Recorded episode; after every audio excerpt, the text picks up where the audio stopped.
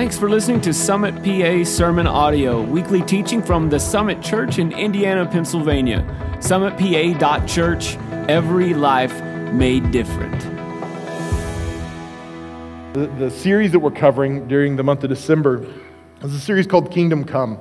And for hundreds and hundreds of years, the nation of Israel was eagerly anticipating the coming of their Savior, the arrival of their Messiah. And they looked for that, and they anticipated that, and they waited for that. And it kind of reminds me of kids waiting for Christmas. Now, I'm older than some of the folks around here, not as old as some. We won't name names, but if you're my age or maybe a little older, you probably remember one of my favorite things at Christmas time was always getting the Christmas catalogs in the mail. You remember the big, thick? So we'd get JCPenney, and we'd get Sears, and we'd get, we had something down south called Service Merchandise. Okay, some of you know that. So we would get 3 or 4 catalogs at Christmas time, and as a little boy, I would just tear that thing open, and I would lay on the floor with my chubby face and my chubby hands, and I would circle the things I wanted, you know, and I'd highlight the things I really wanted, and I could not wait to see what Santa was going to bring me from the catalog, because apparently Santa worked in conjunction with Sears and Service Merchandise and all these places. I didn't know. And there's a sense of anticipation. I can't wait to see what I get. I can't wait to see what I receive. And so I felt like it was really appropriate for us during this season to talk about the prophecies of Christ from the Old Testament and how they're fulfilled in the New Testament. That's what we're going to be talking about over the next few weeks. Because really when we talk about prophecy, we start getting weird about it sometimes, but really what prophecy is God downloading something to us to give us some hope, to give us some encouragement about the future. And what would happen in the Old Testament is we see several times God download something to someone, give them something they need so that they could be sustained through a difficult season, so they could have some hope for the future, so they could anticipate what was to come. And really, this is what this season is all about. And when we look at Scripture, there's a couple of kind of prophecies in regards to Jesus. I'm kind of getting into the weeds on this. Please forgive me. There is messianic prophecy, and this is specific prophecy about Christ. These are things from the Old Testament that it is very specific. It has no other meaning. It is about the Messiah who is going to come and come again. And so it is messianic. And then there's a type of prophecy. It's a little more vague, but it's called pictorial prophecy. And what pictorial prophecy is maybe in the Old Testament there's a situation or circumstance that foreshadows the Messiah. Now, it doesn't foretell the Messiah, but it foreshadows. It gives you a glimpse of what the Messiah might be like or what he might do. And so Moses is a Christ type in the Old Testament because he is a Savior. Now, he's not Christ, but he foreshadows the Christ. Does that make sense? And so all in all, there are about 300 prophecies in the Old Testament that Christ fulfills in the New Testament. There's about 60 of those that people, most scholars would agree, are messianic, truly messianic in the sense of they're very, very, very specific. And the rest are pretty specific, but there's kind of a dual meaning to them. There was a here and now meaning in the prophecy in the Old Testament, and then it took on new meaning in Christ. So when we look at this, though, sometimes we look at this and go, okay, that's great, but what's the big deal? Well, I want you to know something. One of the reasons I believe the Scripture is true because Jesus fulfilled the prophecy over his life. And you go, well, Mel, what's the big deal in that? Couldn't he make it happen? I mean, the prophecies, the newest prophecy about the Messiah before Christ was about 400 years before his birth. So when he was born, couldn't he have looked at all the prophecies and go, okay, what do I need to do? Right? Okay, I need to do this. I'm supposed to go here. I'm supposed to have this conversation. I'm supposed to be raised from the dead. So I got to do all this stuff, right? And so the rational side of us would say, well, couldn't he have done that? Maybe, but statistically, it's a long shot at best. Because when we look at the pure statistics of things, again, the end of the Old Testament was written in around 450 BC, hundreds of years before Christ was born. And there were about 300 prophecies about his life that he was to fulfill if he was really who he said he was. So just from a mathematics perspective, you go, well, what are the odds that somebody could do that? And the odds are pretty slim. See, from the Journal of Science Speaks, a mathematician named Peter Stoner He came up with this. He said that if you only took 8 of the prophecies at random of the 300, if you took 8 of them at random, and the probability of all 8 being fulfilled in one person is roughly 1 in 10 to the 17th power. Now, again, you might be like me, and you don't really understand that means. Let me put it this way. It's 1 in 1 with 17 zeros after it. That's the odds of someone fulfilling 8 of the 300 prophecies about the life of Christ. That's the chance. Let me make this a little more clear to you. Let's say we took silver dollars and we placed them side by side, stacked them up all over the entire state of Texas. And we did that 1 foot deep, silver dollars. And then I asked you to find 1 random dollar that I'd picked and thrown into the pile. You get 1 shot. That would be the odds that 1 man could fulfill 8 of the 300 prophecies that Christ fulfilled. That's pretty mind-blowing, right? Texas is a big place. My wife's from there. She will tell you about it. These people love Texas when they live from Texas, okay? They're proud of it. It's big. Everything's bigger in Texas. So the odds of 1 person fulfilling 8 prophecies is 1 in 100 quadrillion. And you thought the Powerball odds were long, right? You're like, I'm saving my few bucks because there's no way I'm going to win that. 1 in 100 quadrillion. I actually had to look up what came after trillion just to make sure, because quadrillion sounds a little bit made up to me. So let's take it a step further. Let's say 1 person was going to fulfill 48 of the 300 prophecies. Now the number just gets ridiculous. You want to know what the number is? I can't even tell you what the number is. You want me to show you what the number is? Let's take a look. What's the number? There it is. 1 in that. This is the odds, 1 in this number, that 1 person could fulfill 48 of the prophecies from the Old Testament of Christ. This is one of the reasons I feel strongly about the authenticity of Scripture. This is one of the reasons I feel strongly about who Christ is, because it's not just some blind faith I have, but it's lining up and seeing, hey, there are things that are impossible to manipulate in the Old Testament that Christ did in the New Testament. There are things that are historical facts that he did that are verifiable. And so this tells me that there's more than just blind faith when it comes to our faith. So when we look at prophecy, it's not just some fun exercise, but what we're really doing is strengthening our faith and encouraging ourselves about who God is and what he wants to do. So we're going to jump in tonight. A lot of the prophecy about the Messiah was found in either the book of Isaiah or the book of Jeremiah, 2 of the major prophets. And they're not called major prophets because they're more important. They're called major prophets because the books they wrote were just bigger. And so a lot of what we've seen is in Isaiah and Jeremiah. We're going to start tonight. We're just going to take 1. Every week we're going to take 1 and just walk through it together. And tonight we're going to look at a passage from Isaiah chapter 7. And before we get into this, I want to give you a little context. In the book of Isaiah, the nation of Israel had split. So there was a northern kingdom called Israel and a southern kingdom called Judah. Now, Judah is what was descended from David. This is where Christ came from, this southern kingdom of Judah.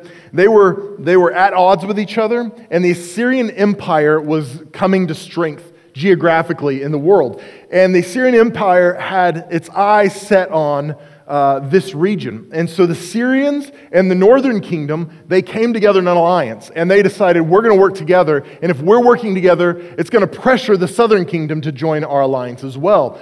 But the southern kingdom said, we don't want to do that because we know the Syrians and the Israelites aren't really living that godly. So what are we supposed to do with the Assyrian Empire breathing down our neck? And the king at that time, who you actually find in the lineage of Christ, he goes to God. And he says to God, God, I'm not even going to ask you to respond. I'm not even going to ask you to answer my prayer to save us. But I know you will. So God, do your thing, basically. And then he prophesies to the nation, and he gives a prophecy that we talk about at Christmas time pretty regularly. It's in Isaiah chapter 7, verse 14. And he's talking to them about their struggle. They feel desperate. They feel hopeless. There are these empires. There's these warring nations breathing down their neck. The future of their nation looks a little bleak. And this is what the king says, King Ahaz. He says in verse 14, "Therefore the Lord himself will give you a sign. Behold, the virgin shall conceive and bear a son, and shall call his name Emmanuel," which means God with us.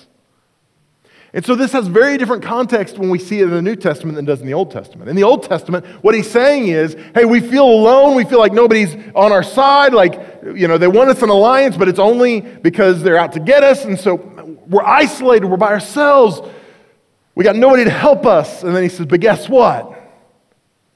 God's going to send help.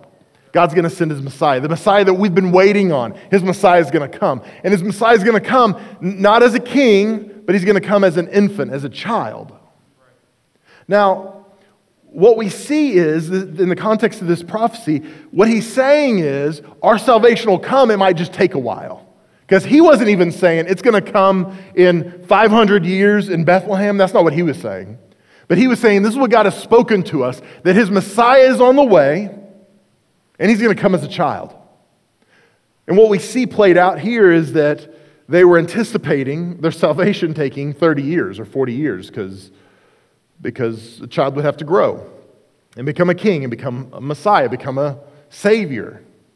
And we see some things play out a little differently for the nation of Judah here, and we'll come back to that in just a little bit. But what we see is he gives this prophecy. And he says, you're feeling desperate, you're feeling hopeless, but guess what? A Savior's coming. How appropriate is that even for us today? The nation we live in, the confusing time we live in, the people around us, so much confusion, so much fear, so much worry, so much doubt, so much insecurity about the future.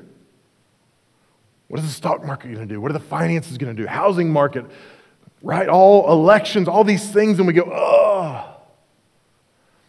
And it's almost as if the prophet Isaiah showed up today and he said, hey, you know what, Jeremiah showed up today and he said, hey, let me tell you about something, Isaiah. Hey, guess what? There's a Savior that's going to come. But he's not going to show up like you anticipate him to. He's going to come like a baby. And again, we have the power of hindsight, so we can look back and go, oh, Jesus, he's talking about Jesus, right? That's right. But at the time, they're just waiting. Going, God, we're waiting for you to show up. We're believing you're going to show up. We know your salvation is coming, but we don't know what it's going to look like, and we don't know when it's going to arrive, but we trust you. Now, if you fast forward about 450 years, there's a woman named Mary who was minding her own business. She's engaged to be married. The scripture tells us she's betrothed, and what that means is she's engaged, but it's different than engagement today, because engagement today means we're planning to get married, but if he's an idiot, we won't, right? So an engagement, a betrothal in biblical times was more akin to marriage, so there was a deep commitment to each other, like, hey, we're committed, we're not walking away from each other, but there was no physical contact, so that there was no sexual relations between two people that were betrothed. So she was a virgin. She was going about her business, and an angel of the Lord shows up. And this is what it says in Matthew chapter 1, verse 18. Now the birth of Jesus Christ took place in this way. When his mother Mary had been betrothed to Joseph, before they came together, I love how the Bible says things like that, before they came together, she was found to be with child from the Holy Spirit, and her husband Joseph, being a just man and unwilling to put her to shame, resolved to divorce her quietly. So he was a godly man, he was a just man, he didn't want her to be publicly shamed, so he decided, hey, we're going to end our relationship quietly, and they would call it a divorce because in many ways that's what it was like. Again, the commitment was the same in a betrothal as it was in a marriage. And so he said, hey, we're going to divorce quietly, and I want to do the honorable thing for you. I don't want you to be put to shame. So he was a good man. And verse 20 says, but as he considered these things, behold, the angel of the Lord appeared to him in a dream, saying, Joseph, son of David, do not fear to take Mary as your wife, for that which is conceived in her is from the Holy Spirit. She will bear a son. She will call his name Jesus, for he will save his people from their sins. And this took place to fulfill what the Lord had spoken by the prophet. And it says, behold, the virgin shall conceive and bear a son, and they shall call his name Emmanuel, which means God with us. So when we look at this, we go, man, that's great. Oh yeah, that's Christmas. That's what we talk about at Christmas time, right? And then we say, but what's the big deal? Virgin birth, no virgin birth, does it really matter? And for many of us in the room, I would probably say, you might struggle to figure out why it really matters. You know it matters, but you're not sure why it matters. And I want to walk through this with you tonight, because I think it's important that we understand that God had a purpose and a plan and a reason to do what he did. That he encouraged us in the arrival of a Savior, that we could anticipate, so we could eagerly look forward to the arrival of a Savior. But then even the means by which he delivered the Savior to us is important for us today. So when we look at this, there's four things I want you to know. The first thing is the virgin birth displays the supernatural nature of Christ from the very beginning. So what it does is it puts on display the fact that Jesus is not some normal baby from the very beginning. Now, we'll talk about this in a minute. He was 100% God and 100% man. I used to think when I was a kid that Jesus, as a child, as a baby, he didn't cry, right? He probably didn't poop his diapers because he's Jesus, right? But that wasn't the case. He was 100% man. He cried like other babies cried. He had to learn to walk like other babies learn to walk. He had to learn to talk like other babies learn to talk. He didn't come out fully formed saying, "Woman, I greet thee today and I welcome thee. Thank you for giving birth to this humble form." That's not how it happened. He was crying, just like your baby cried when they were born, right? Wailing. It was a mess. It was a little bit chaotic, which flies in the face of silent night. Does any of you that have ever had kids know there is no silent night when you have children, right? So what we see from the very beginning is that Jesus is supernatural, that Jesus is beyond normal. So this is what I find interesting. We forget that God's natural is supernatural. We forget. So when we pray prayers that go like, "Oh God, I don't know if you can heal this, but I'm believing, so I'm trusting you, God." We're acting like it's a big deal. It's a big deal to us. It's supernatural to us. But to God, supernatural is natural. That's what he does. Supernatural is his middle name, right? Impossible is possible with God. It's no big deal. Why? Because he is supernatural. And he put that on display from the very beginning of Jesus' life. He said, "Hey, you know what?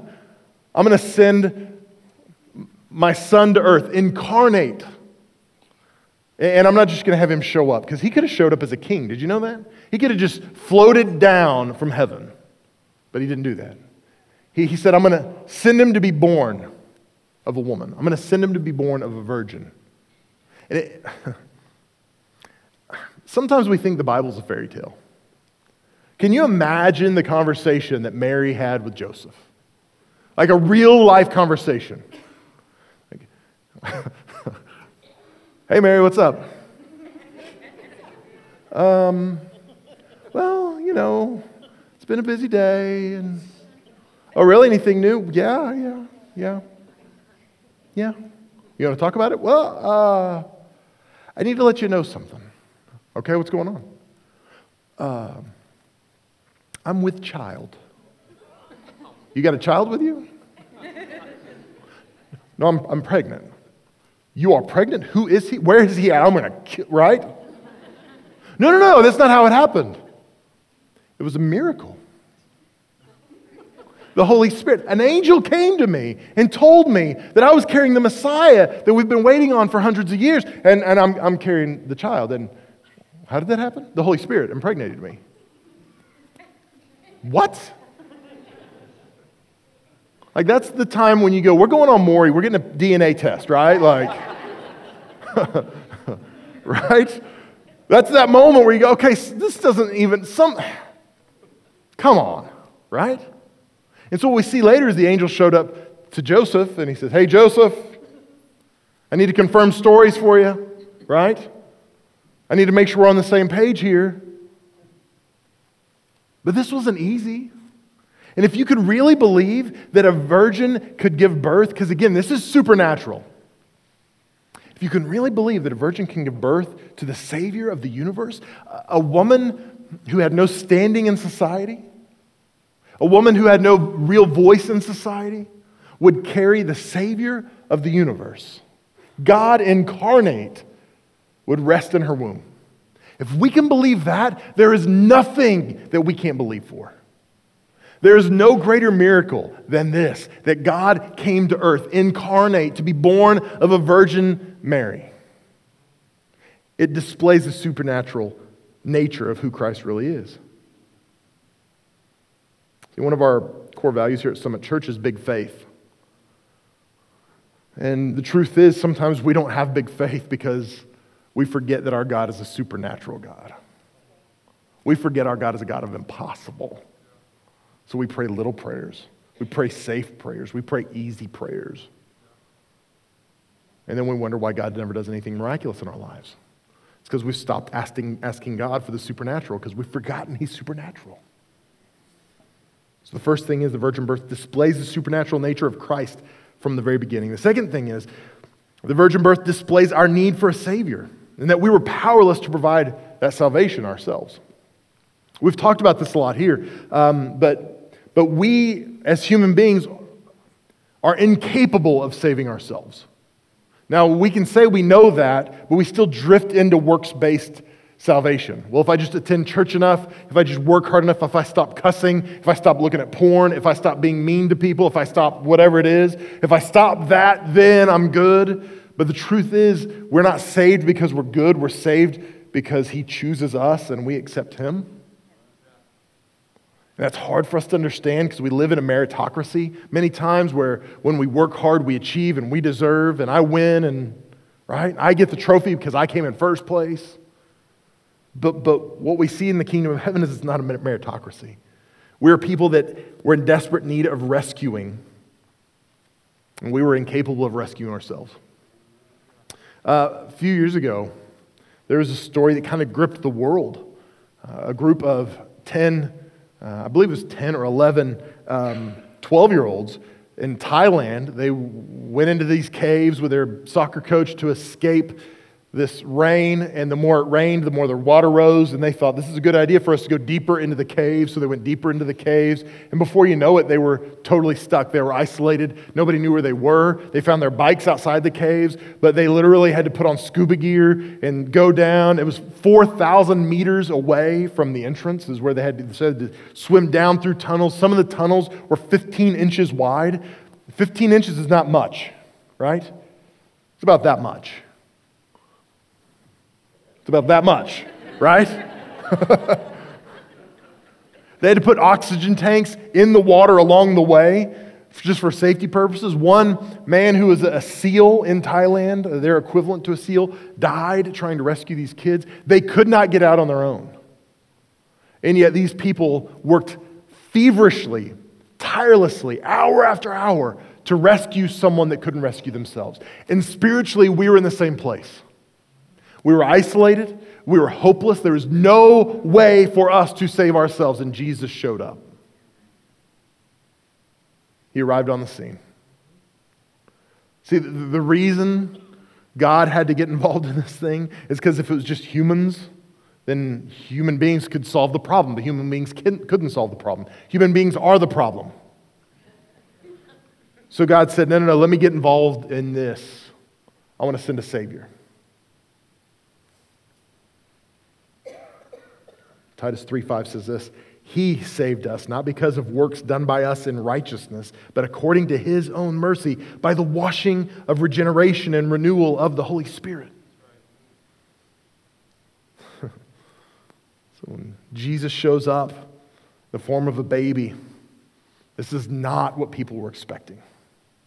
When He shows up to a virgin, this is not what people were expecting. But what it does is it displays the fact that we cannot save ourselves, that we are powerless to provide salvation on our own. Third thing I'd mention to you tonight, the virgin birth displays God's initiative in reconciling humanity to Himself.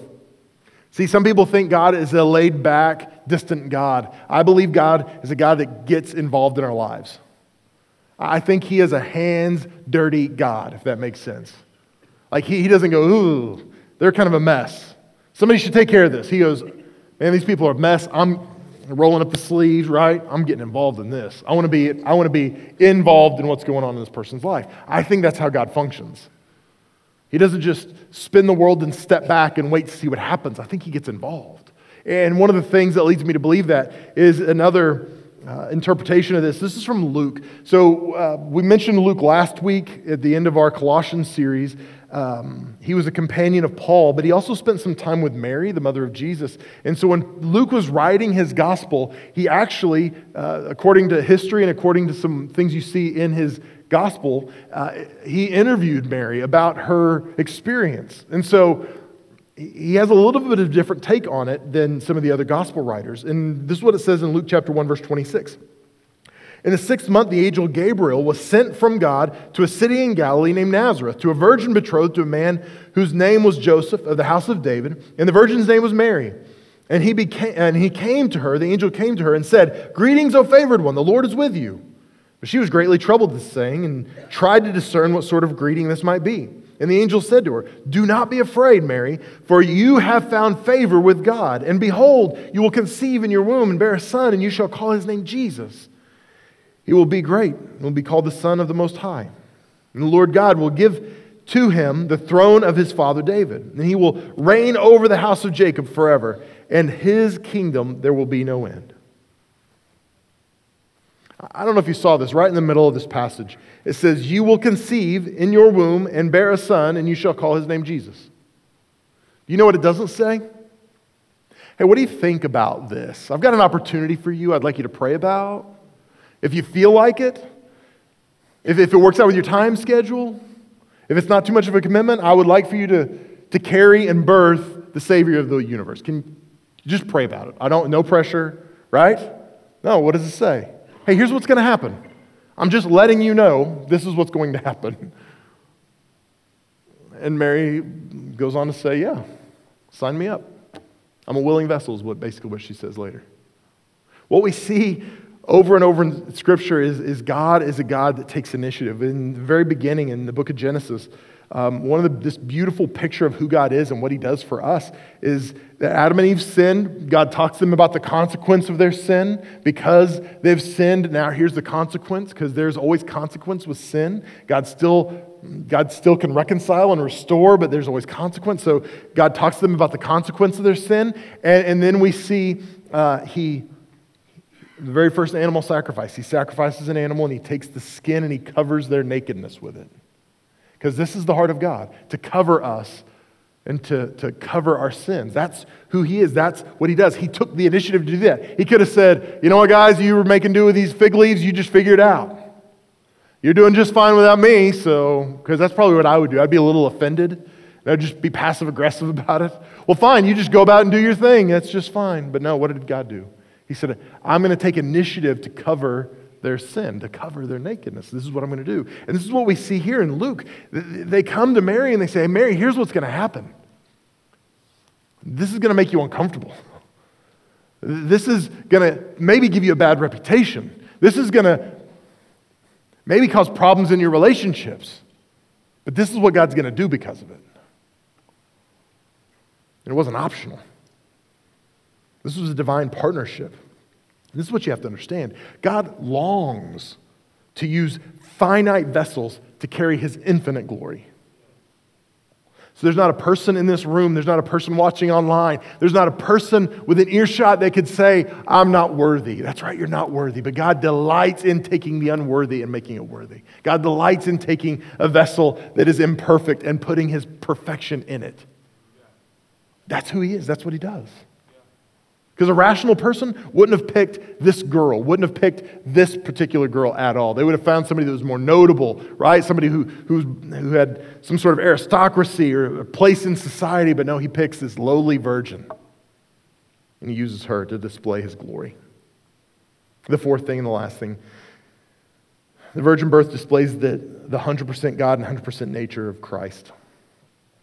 This is something we've talked about a little before. This is kind of akin to the Trinity. When people ask me about the Trinity, can you explain the Trinity to me? I'm like, no. Not really. Well, can you try? I can try. And so I'll use an illustration like this. We'll say, okay, water, it takes different forms. It's water, but if you freeze it, it's ice. And if you heat it up, it's vapor, right? It takes different forms, but it's all molecularly, it's the same. And this is kind of what the Trinity is. And that's the crudest, most rudimentary description of the Trinity in the world. But that's about the best I can do, because it's hard to explain the Trinity. Because there are people who believe we worship three gods. We don't worship three gods. They're three in one. So I don't know how I explain that really, but this is what we believe. Okay, and so just below the Trinity, trying to explain the Trinity, is trying to explain how Jesus was God and man. Well, how is that? How do you reconcile that? Because I used to think when I was a kid, well, he was God and man, so he cheated his whole life, right? Well, of course he did miracles. He was God. I would be embarrassed if I didn't do miracles and I was God, right? So as a kid, I used to think, well, duh, no wonder he lived a perfect life. No wonder he did all the miracles. No wonder he could go to the cross, because he was God. But what I began to realize as I got older is that Jesus didn't lay aside his deity when he took on the human form, but he did empty himself of his glory. So he became vulnerable, and he became ordinary. So he had to eat, and he got tired. And as a baby, he cried. And he made a mess in his diaper because he emptied himself of his glory. We're going to talk about this in a few weeks, but one of the things I've thought a lot about, in the United States, we don't care much for royalty.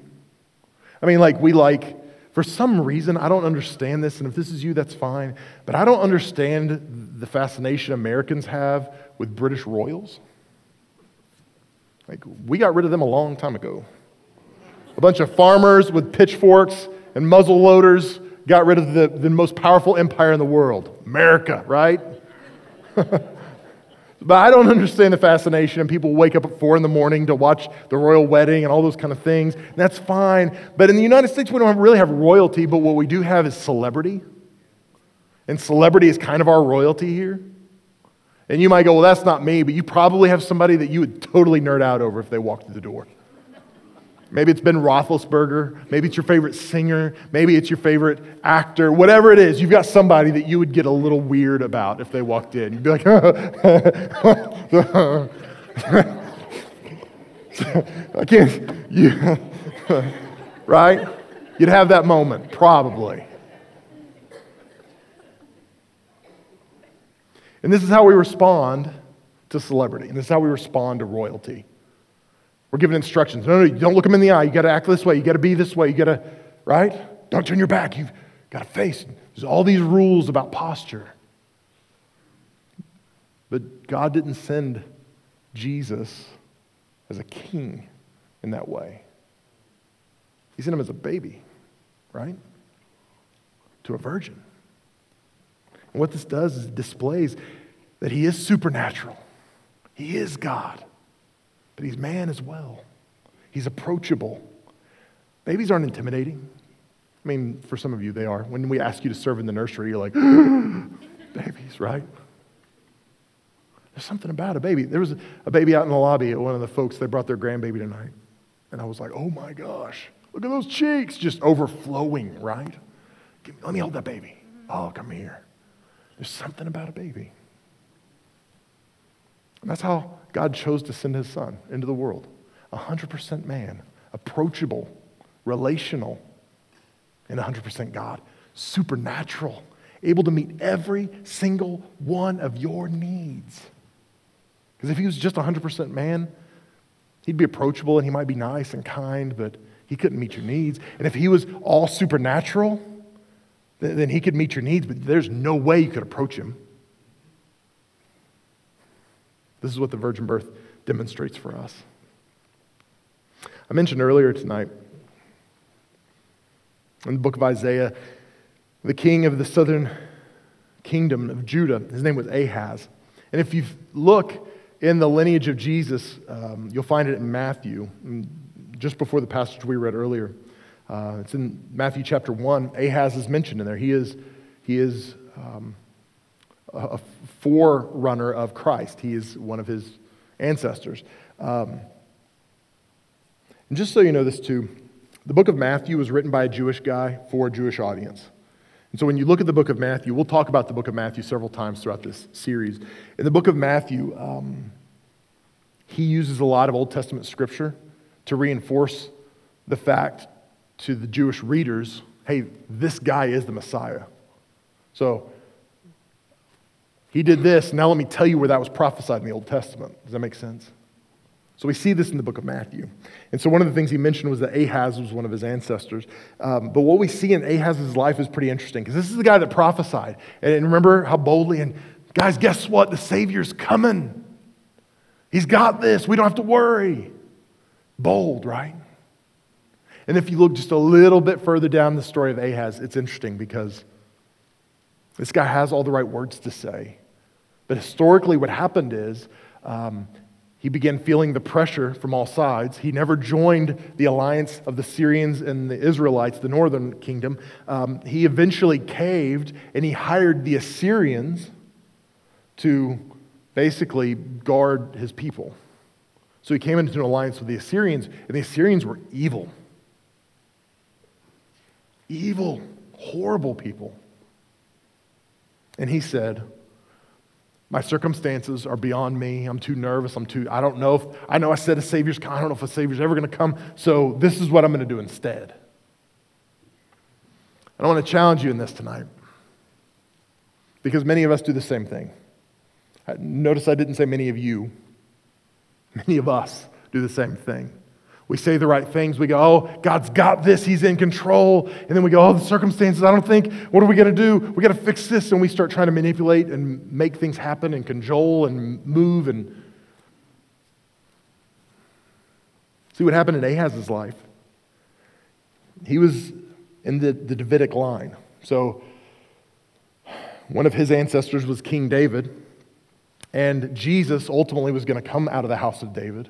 But what happened, because Ahaz didn't trust God and didn't trust the prophecy that came forth, he didn't believe the very words that he said, the Davidic line was broken. And after that, there were some people that were heirs to him that were still technically king over Judah, but they were not, because they were always subjected to outside rulers. And that's one of the reasons we see that Christ was raised up.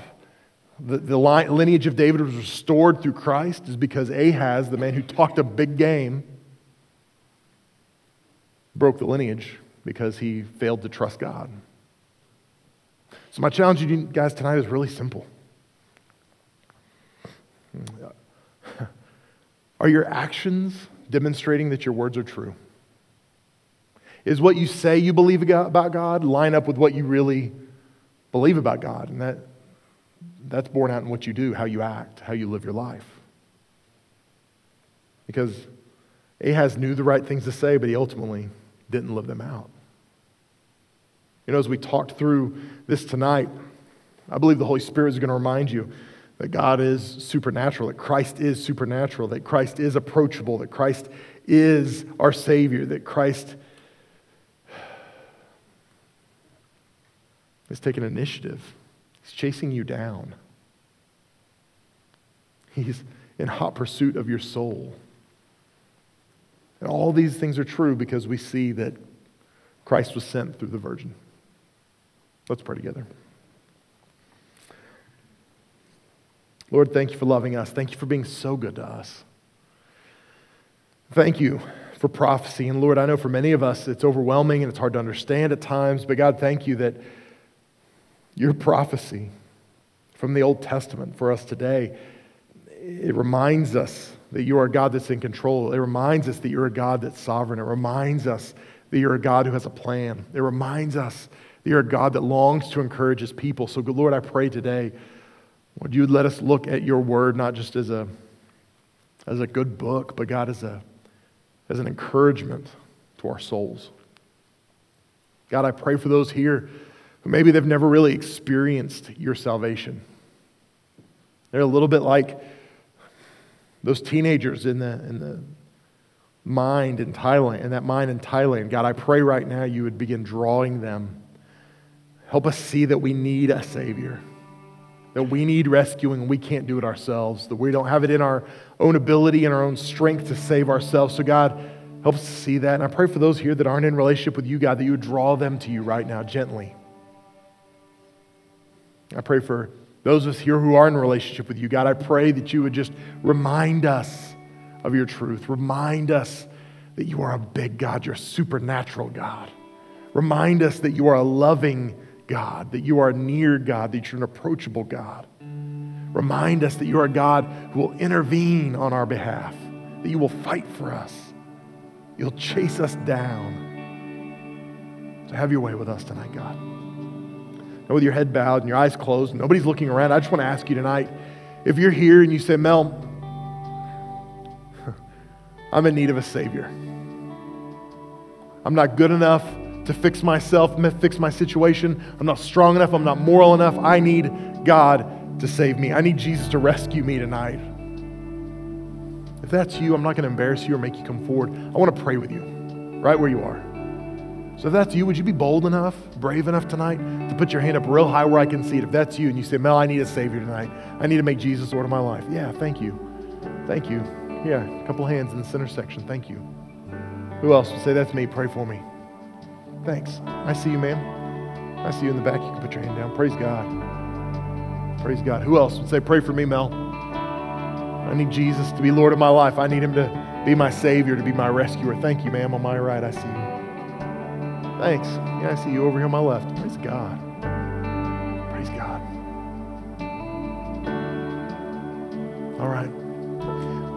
With nobody looking around, I want everyone in this room, whether you raised your hand or not, to pray this prayer with me. Say this out loud. Say, Dear Jesus, thank you for loving me, even when I didn't deserve it. Thank you that you rescued me, that you have taken me out of my hopelessness, and you've put me in a place of hope. Help me live a life that brings glory to you, and help me never go back to my old ways or my old life. But from this day on, I am yours. Thank you for saving me. In Jesus' name, amen. Amen. Come on, let's give God a round of applause tonight, can we?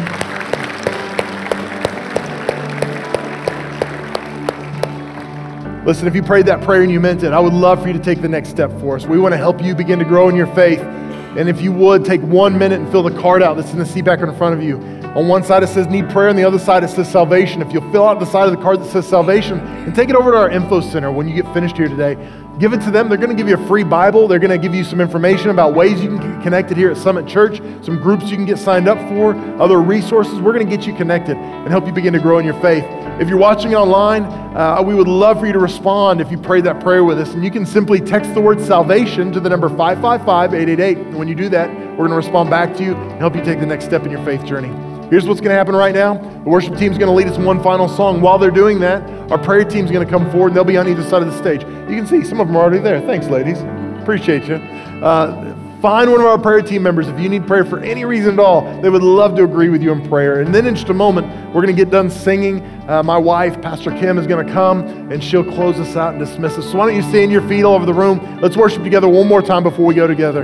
Guys, I love you more than you know, and I'm so honored that I get to be your pastor. God bless you guys. Have a wonderful night.